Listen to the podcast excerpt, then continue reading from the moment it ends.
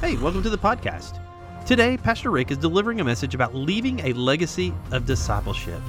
The goal is to leave a legacy of discipleship, which means becoming a better follower of Jesus and helping others do the same. Each stage of spiritual growth has markers, and the four markers, the four stages, are infant, child, young adult, and mature adult. Take a listen and enjoy the challenge as we find ways to grow in our discipleship. Good morning. Well, hang on, I've got this thing messed up and I do not know what to do. There we go. Woo! That'll make you nervous right there. Well, good morning. Good to see you. If you're joining us online, thanks for making the choice to be part of worship at the road. Grab a Bible. Actually, don't grab a Bible. How's that for coming to church, right? Now, if you are just like, I got to have a Bible and I got to have it open, we're going to be in Matthew 28 to start. And we're going to cover a lot of ground. But I really would prefer uh, jot the scriptures down. Most of them are in your outline for you, for you to look at the scripture when, when you get home and just kind of absorb today. Just kind of listen and, and, and reflect. This is a super simple message. We're in a series called. Uh, you may not be a legend, but you can leave a legacy. And we've been talking about what a legacy is. A legacy is what other people are, what they become because they were around you. Right? It's, it's how you impact their life. And most of our lives are spent trying to become a, le- a legend rather than a legacy. And a legend is defined by success. We want to be a success at our job, a financial success, right? We want to be a success in every area. That's the American thing. But if you study Scripture, Scripture moves us toward leaving a legacy. The difference between a legend and a legacy a legend is about success, a legacy is about significance. And when we line our lives up and begin to follow Jesus and spend time in His Word, the Bible moves us toward a life where we leave a legacy. And to some degree, what people become because they're around us, that's our family, that's our friends, that's the people we want to influence, right? To some degree, whether they know Jesus or not depends on how we live our life. And then how they grow in Jesus. So this year we began a, a journey as a church to leave a legacy of discipleship. And uh, that's what God has called us to do. Uh, that's what we want to be known for right? That people uh, had a better relationship and became better followers of Jesus because they were around us, part of this church. And so uh, I'm going to share a really simple four point message with you. It came out of a book called Simple Church, written by Tom Rainer and Eric Geiger. And they began to look at churches who had this, these incredible growth rates and what they could find in common with them. Because here's the reality for churches in America most churches in America are in decline going backwards like almost every church is in decline and going backwards. So, what did the churches who were growing have in common? It's not what you thought.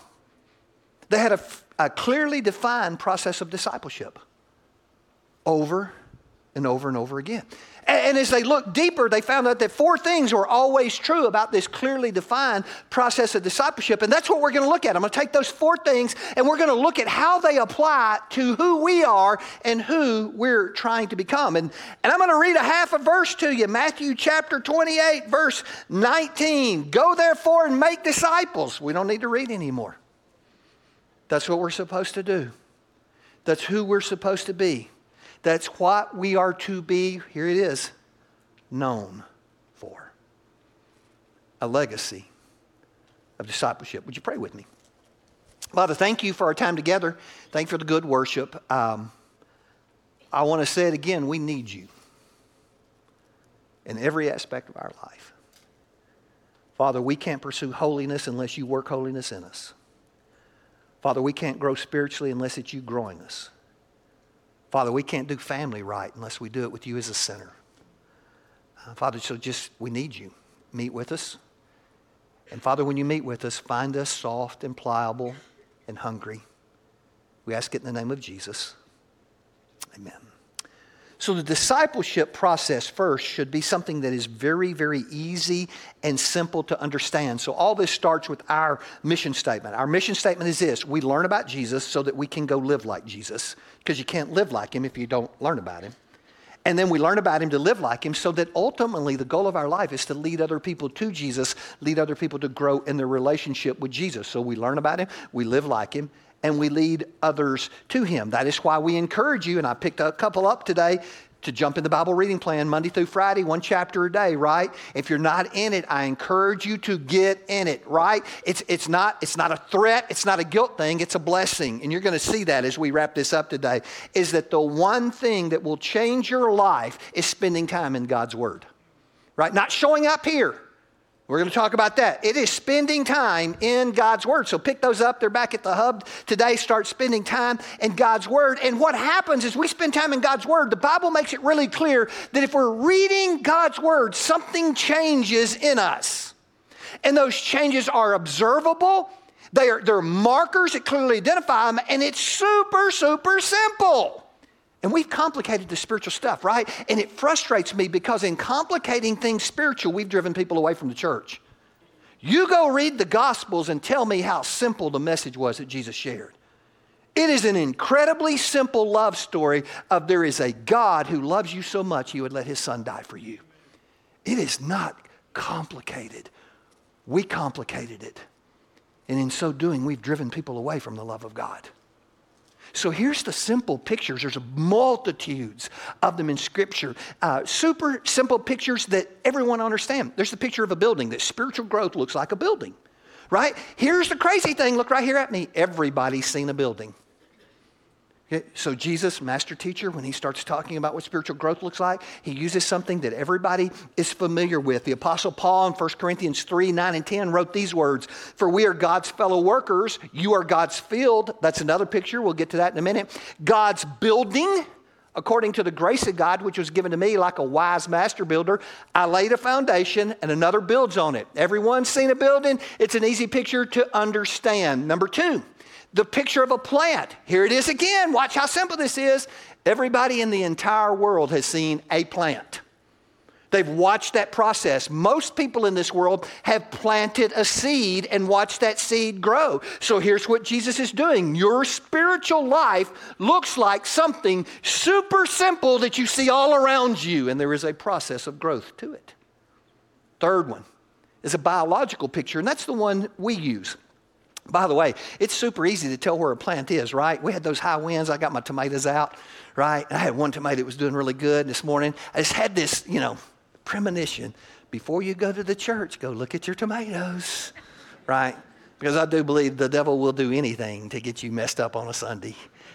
And my best one was broke, just slap over broke, right? So it's really easy to look at that and tell where it's at. It's dead. It's dead. Wednesday evening, we're meeting. There's a guy named Mel. He grows his garden every year. I said, Mel, how's your garden doing? He said, Pastor, I got my seeds in the ground really early and they froze and nothing's coming up. Mel, we know where your plants are, right? They're dead. Super easy to identify. The, the picture we choose to use, though, is from biology. And the Bible talks about it over and over again. We are God's children, He is our. Okay, we're going to get to get on the same page. We are his children. He is our. And here's the crazy thing everybody in the world knows what that picture should look like. Right? You say, well, Pastor, I don't know who my father is, but you know what it should look like. It's a, a picture that everybody is familiar with in life. And then in each of these pictures, there are really clear stages of development that everybody in the world is familiar with. If you go back to the building, you walk out, how do you start building a building? Well, you dig a footing, you pour a foundation, the walls come up, you put a roof on it, right? And you can look at a building anywhere in the process and know exactly where it's at. Super easy to identify. You go, wow, there's a foundation. They're just getting started. Walls are coming up. They're making progress. Hey, they got that thing dried in. It won't be long now. You look at a plant, the seed's in the ground, it sprouts through. It is just getting started. And then it moves up into a bigger plant. Ultimately, it blooms. You go, man, that plant's making progress. And then it produces fruit. That's a mature plant. Super easy to identify. And markers in human life, right? That's a baby. Again, get this. Everybody in the world knows what a baby is. Everybody knows. And you know what a child is? And you can watch that maturity process. And all Jesus is saying is your spiritual life should look like that. You should know that there's a beginning. You should know when you're in the middle, and you should know when you're close to the end. Right? And you can look at plant life, you can look at buildings, or you can look at biology and tell how we should be progressing spiritually. Here's the crazy thing about my life I spent all my life in church, and I'm not sure I knew why I was here. I'll be straight up honest with you. I'm not sure I knew why I was here, right? Why are you here? Well, you're supposed to come on Sunday. I think that's what most people do. But what Jesus wants us to see is listen, there's a process of following me, and it looks very clear and it's super easy to understand if we'll just slow down and look at that process. So, spiritually, they're markers that identify where we are in the spiritual growth process. We call those markers movement. This is the second point. The discipleship process should have logical movement, right? So, uh, look up here at me. I'm going to make it super simple. How we grow should be easy to understand.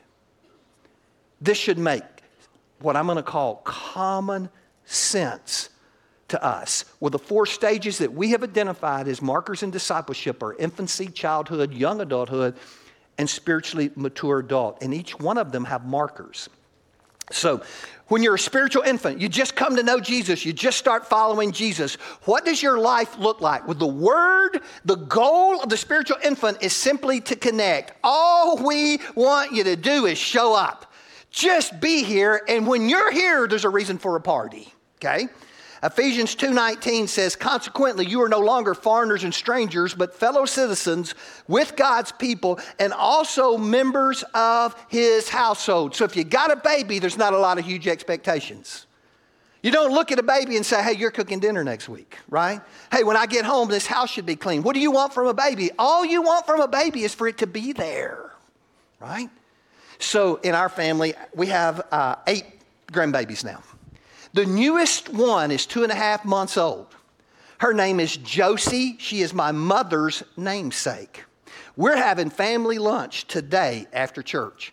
And so we're contacting the kids and we're saying, hey, uh, you want to come? Josie's daddy is Brady. He calls me and says, hey, what do you need us to bring? I said, you only need to bring one thing. right? You bring the baby. Because all we expect is for that baby to show up. And when that baby shows up, here's what people line up, right? Let me see the baby. Let me hold the baby. Is it my turn? Right? Right? The baby is a reason to party. Now, spiritually, look at me. The church makes a mistake of expecting things from a baby that a baby cannot produce. Right? And all we should be doing, get this, and if you're stuck in the mud, man, get this and move, is that every time there's new life born into this church, we should celebrate. And when that new life shows up, it should be a party, right? Getting in line. Good to see you. Glad you're here, man. I'm excited because you exist. That's it. Now, here's a problem in church. Victor identified this when we talked about it. The stage of infancy is a very small percentage of the life of, an, of a, a mature adult. Very small. But what happens at church? Ooh, I like people having a party when I show up. I like it being all about me. I like no responsibility. I like somebody picking up the spoon and putting the food in my mouth. It is cool to be an infant. Understand this that should be a very small season of your spiritual life. Right? If you've been walking with Jesus for a few years now and you still think it's enough for you to show up, you're stuck in spiritual infancy. Do you know how frustrating it is to have a child that refuses to grow up? Give it time. If you got one, you'll figure that out. Same thing's true spiritually. It's frustrating to a church when we refuse to go through the maturing process. And the next stage, Next stage is childhood, spiritual childhood. The goal of spiritual childhood is to grow. John 8 31, if you continue in my word, you are truly disciples of mine. That's why we do the Bible reading plan. Uh, we want you to engage in God's word daily, just like a child. We want you to move from being fed, right, infancy, to being a self feeder. And sometimes that's messy. Sometimes it looks like you start and stop. It gets messy. But the goal is to be moving towards self feeding. And as we feed, we become more like Jesus. We move from attending to involvement. We learn, we move from this. Watch this. Worship, I'm, I'm watching it happen all around me. It's exciting to actually participating in worship. There's growth in the childhood phase. We begin to practice stewardship. We do not like talking about stewardship. But I'm going to tell you, if you grow at all in your spiritual walk, at some point, God's going to tap you on the shoulder and say, You realize everything you've got comes from me. Everything you've got comes from my hand. And I want you to honor me with it. I want you to honor me with it. So it's just a part of our spiritual development and spiritual growth. And then there's young adulthood. And the key word here is serve. Uh, Galatians 5.13 says serve one another in love. Uh, now uh, we start to connect in a, in a, small group. And the smaller the group, the more intense the spiritual growth. Look right here at me, get this, a big point. The smaller the group, the more intense the spiritual growth. You ever been to a banquet, like a really big banquet, and they bring the food out? It's the worst food in the world, right? It's rubber chicken, right? It's rubber chicken. That's what you get when you go to the big setting. You want a good meal, you're never going to have it with a thousand people. You want a good meal, you're going to have it with two or three people. And you're going to go in some little restaurant and you're going to sit across from somebody you love and they're going to put something on the table in front of you and you're going to go, oh my gosh, this is good. I want you to hear. And you may love this experience right here, but this is rubber chicken right? You, are going to live your whole life and all you're going to ever have is rubber chicken.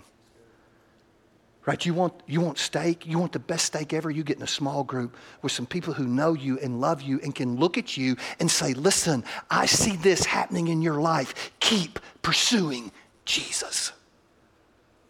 The smaller the group, the more intense the growth. Also, the more rapid the growth, right? This is that adolescence time.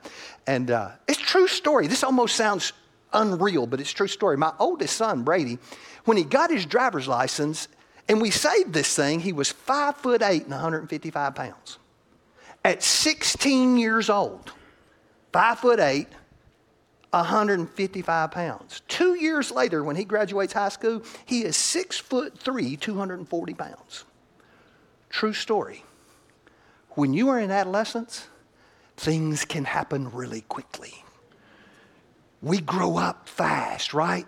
You go from a kid who hadn't got a hair on his face to a kid who's shaving in two years. This has happened spiritually. We move through this process quickly. And as we grow, we take on more responsibility. We begin to serve.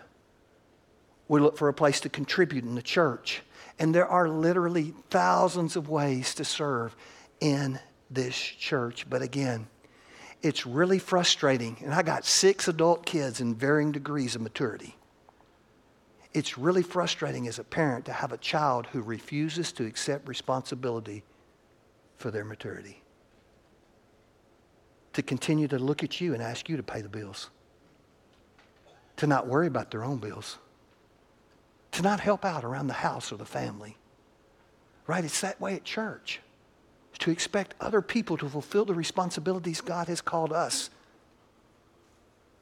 to fulfill. And then there's the last phase, and that's adulthood. The key word here is reproduction. There are two goals, super, super uncomplicated, two goals. I want to be able to talk comfortably to other people about my relationship with Jesus and how they can have one and to be able to help other people grow. This is the completion of the discipleship process, okay? I don't want that to be threatening. I don't want you to have to memorize five points, three points, 16 points. I don't want you to have to memorize eight, 87 scriptures. I just want you to be able to talk about Jesus. How does that happen? I spent time in God's Word so I could learn how to live my life, so I could learn how to lead other people to Jesus. It's that simple. It's, and we're going to wrap that up here in just a minute. So, a minute. So movement is simple, it's logical, but then there's a third characteristic, and this is move, uh, discipleship requires a decisive moment called alignment. Alignment. There, there comes a moment in all of our lives when we decide what we are serious about. Uh, and what you are serious about is what you will be remembered for. I need you to, to connect those dots. Whatever it is you're serious about in life is what people around you are going to remember you for. So, what are you most serious about right now? Is it your job? Right, you drop dead right now, the people around you are going to remember you. Man, he loved his job. Right? What, is it you love? What is you, you're serious about? Like my, my Debbie, my wife who passed away, she had a grandpa Haynes. He had a birthday this week, and, and I saw a lot of stuff on social media that people were posting about him. He's passed away. Uh, he lived in Brownwood, Texas. He owned a few car washes there, and I have very distinct memories of him uh, and my time with him before he passed away. And one of them was he had these buckets of quarters from his car wash. And you'd go see him, and he'd be sitting there and he'd be doing this. Had a rag in his hand, pulling them quarters out of there, rubbing them quarters, shining those quarters as long as I live. I always remember him doing that. And the second thing I remember is what it was like to spend the night at his house. That rascal was made out of money, and he bought the cheapest toilet paper you could ever buy. right? Horrible, horrible stuff. And you would get a full body exfoliation by just spending one night at his house because you're sleeping on sheets that were 1,000 grit sandpaper, right? You wake up the next morning and you can shake those things out because you done been exfoliated everywhere. You got that grandma, grandpa, you know, because I'm not, they're not the only one. Well, watch this. What's your legacy? Oh, he loved his money. Loved his money. What you are serious about will become what people remember you for. How many of us will people look back and go, man, he loved Jesus? Man, he loved Jesus. For a church, this means that we make a decision that everything in church is going to work for the same purpose. And I'm going to show you what church is like. You guys have been in a lot of churches, you know. Churches are like small towns, hundreds of small towns around here. And there'll be 50 businesses, 25 businesses in a small town, and the only thing they got in common is that they're in the same town. They don't help each other, right? They exist for themselves. So, so you go to church and you got a youth ministry and a children's ministry and a worship ministry and a men's ministry and a women's ministry. And in most churches, here's what they got in common they all share a common building and they all share a common budget. And they all do their own thing. Going this way, going that way. Alignment means that everything comes together and we are all working in all ministries for the same purpose. This means hard decisions have to be made. Look at me. It means things change, and I'm going to tell you in advance that in the next few months, some things will change. Everybody goes, I hate change. Sure, I hate it too, unless it's for something I love. And here's what we're trying to do Jesus said, Go therefore and make disciples. And here's the truth I spent most of my life in the ministry not doing it. I'm at the end of my life. I'm at the end of my ministry. There's no other way to look at it, right? This head is white for a reason. And we've waited this long to even start. And that grieves me. But we're going to start now. We're going to start now. Last thing Discipleship means Jesus is the most important thing in my life. This is called focus. Uh, focus means everything in my life is going to be second place to Jesus. And Jesus told us this over and over and over. The scriptures are in your passage, are in your uh, worship folder, Matthew 6 33. Seek first the kingdom of God. Matthew 16, 24 through 26. Jesus told his disciples, If anyone comes after me, let him deny himself, take up his cross, and follow me. For whoever would save his life will lose it, but whoever loses his life for my sake will find it. Jesus said, Love the Lord your God with all your heart, soul, mind, and strength. He kept saying there should be one focus in your life. One focus. And that's Jesus. So I want you to close your Bibles up. I want you to put and look right up here at me. Nothing else to write down. I worked on this message eight weeks ago. I didn't feel good this week, had some kind of viral thing that was going around. And the devil gets in my brain and he starts saying this to me What's the point of this? You're going to stand up in front of a bunch of people and preach this message, and what is the point? How are you going to close this sermon? Because you don't know how. I start getting stressed, right? And I've done this hundreds of times. Show up in my office, sit down at the keyboard, and God always comes through, right? Well, I'm getting more and more anxious about. I don't know how to wrap this thing up. It is 4:45 Wednesday evening. I leave to come up here for our 6:30 service at 5 o'clock, and I don't know what I'm going to do and my wife's phone pings. And she came running in there and she said, I've got to read this to you. And I'm thinking, great, I've got to figure out how to close a sermon. she goes, No, you got to listen. We have a relationship with a young lady who led worship here. She's in Nashville, Tennessee. Her name's Kaylee Bishop. And uh, Kaylee, months ago, started doing the Bible reading plan with us. She sends her little text in to a group that my wife is in every week, and she sent this message, and I'm going to read it verbatim to you. She said, I'm traveling right now, and I'm having a hard time sitting down and getting my BRP done. Listen to this. I think my brother's about to come to the Lord. I played a show at my mom's church on Sunday, and I shared my testimony. That night, I shared with him the story of Joseph. And he was mesmerized and he wanted to watch that cartoon, King of Dreams. Same maker as the prince of Egypt, which he also watched, since we also talked about Moses. He cried at the end of the King of Dreams. He was so moved by Joseph's story, and he was so grieved at the injustice. Then I told him about Jesus and how God longs to dwell with us. I started in the garden and how sin separated us. And then it led to the temple building so God could dwell with his people. Then it led to Jesus and his crucifixion, which allows God to dwell inside us now. I had no idea how moved he was. That night after work, he came home and he watched the Passion of the Christ. Into the early morning the next day, he bought his first Bible. He told me the next morning that he prayed for the first time ever in his life. He's been in such a dark place. He's so ready for something holy and something pure and something fulfilling. And I'm so overwhelmed by it all, and I love him so much. He said the concert on Sunday was such an impact to him. But I think the inter- interactions over the last few days really did work on him. And it's absolutely incredible. Listen to this. And I know I never would have been able to so captivatingly describe the stories without having studied along with this Bible reading plan. Everything I shared with him was from what I've studied over the past few months. My brother had no idea that the Bible was so rich and laden with incredible, miraculous stories. Now, listen to me. When she read me that, I knew why we were preaching this message. One day it's going to be your brother or your mom or your daddy dying with cancer. And listen to me you walk through this process and you won't be in panic mode going, somebody call pastor.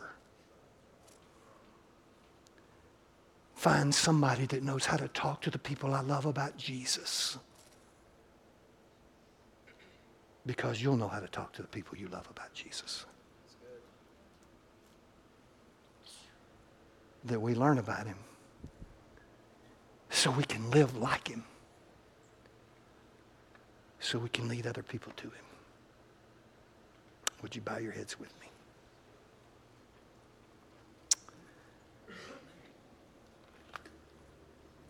The invitation today is simply Are you ready? And you say, Pastor, ready to do what? I, I would phrase it this way ready to do whatever God wants you to do today. I believe with all my heart that there would be some people here who have come to church all your life, but you've never really understood what any of this is about. But with the really simple pictures from Scripture, you begin to understand that, hey, there's a, there's a journey I should have been on, and I haven't. I hadn't even started. I've done a lot of church and, and really very little Jesus. And maybe today you would say, Pastor, I'm ready to follow. I'm ready to follow. Or maybe you have made the decision to follow, but you've never told the world about that through baptism. Every week we have somebody who says, Listen, I've known I needed to be baptized for a long time. Don't like the crowds. Just, just didn't want to go through the process. Maybe today you're ready. Maybe today you'd look at your life and go, My next step is baptism, and I'm ready. When we respond, you come grab one of our pastors, say, hey, listen, this is what I'm supposed to do. God told me.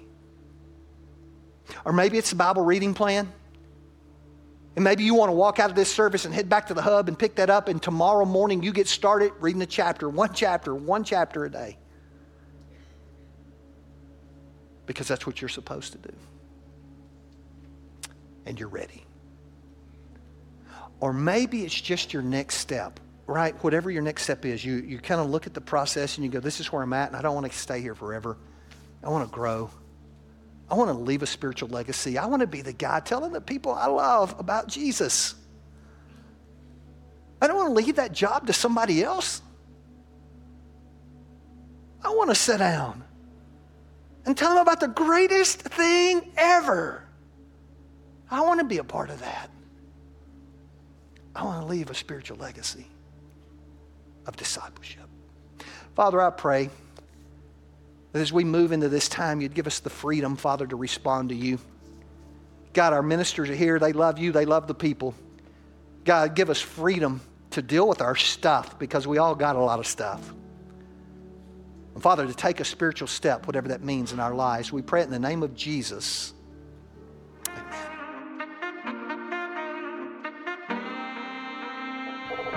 Hey, thanks for joining us at The Road. If you'd like more information about things going on at Choctaw Road Baptist Church, visit us at theroad.tv or find us on Facebook at facebook.com slash theroadcrbc. Have a great week.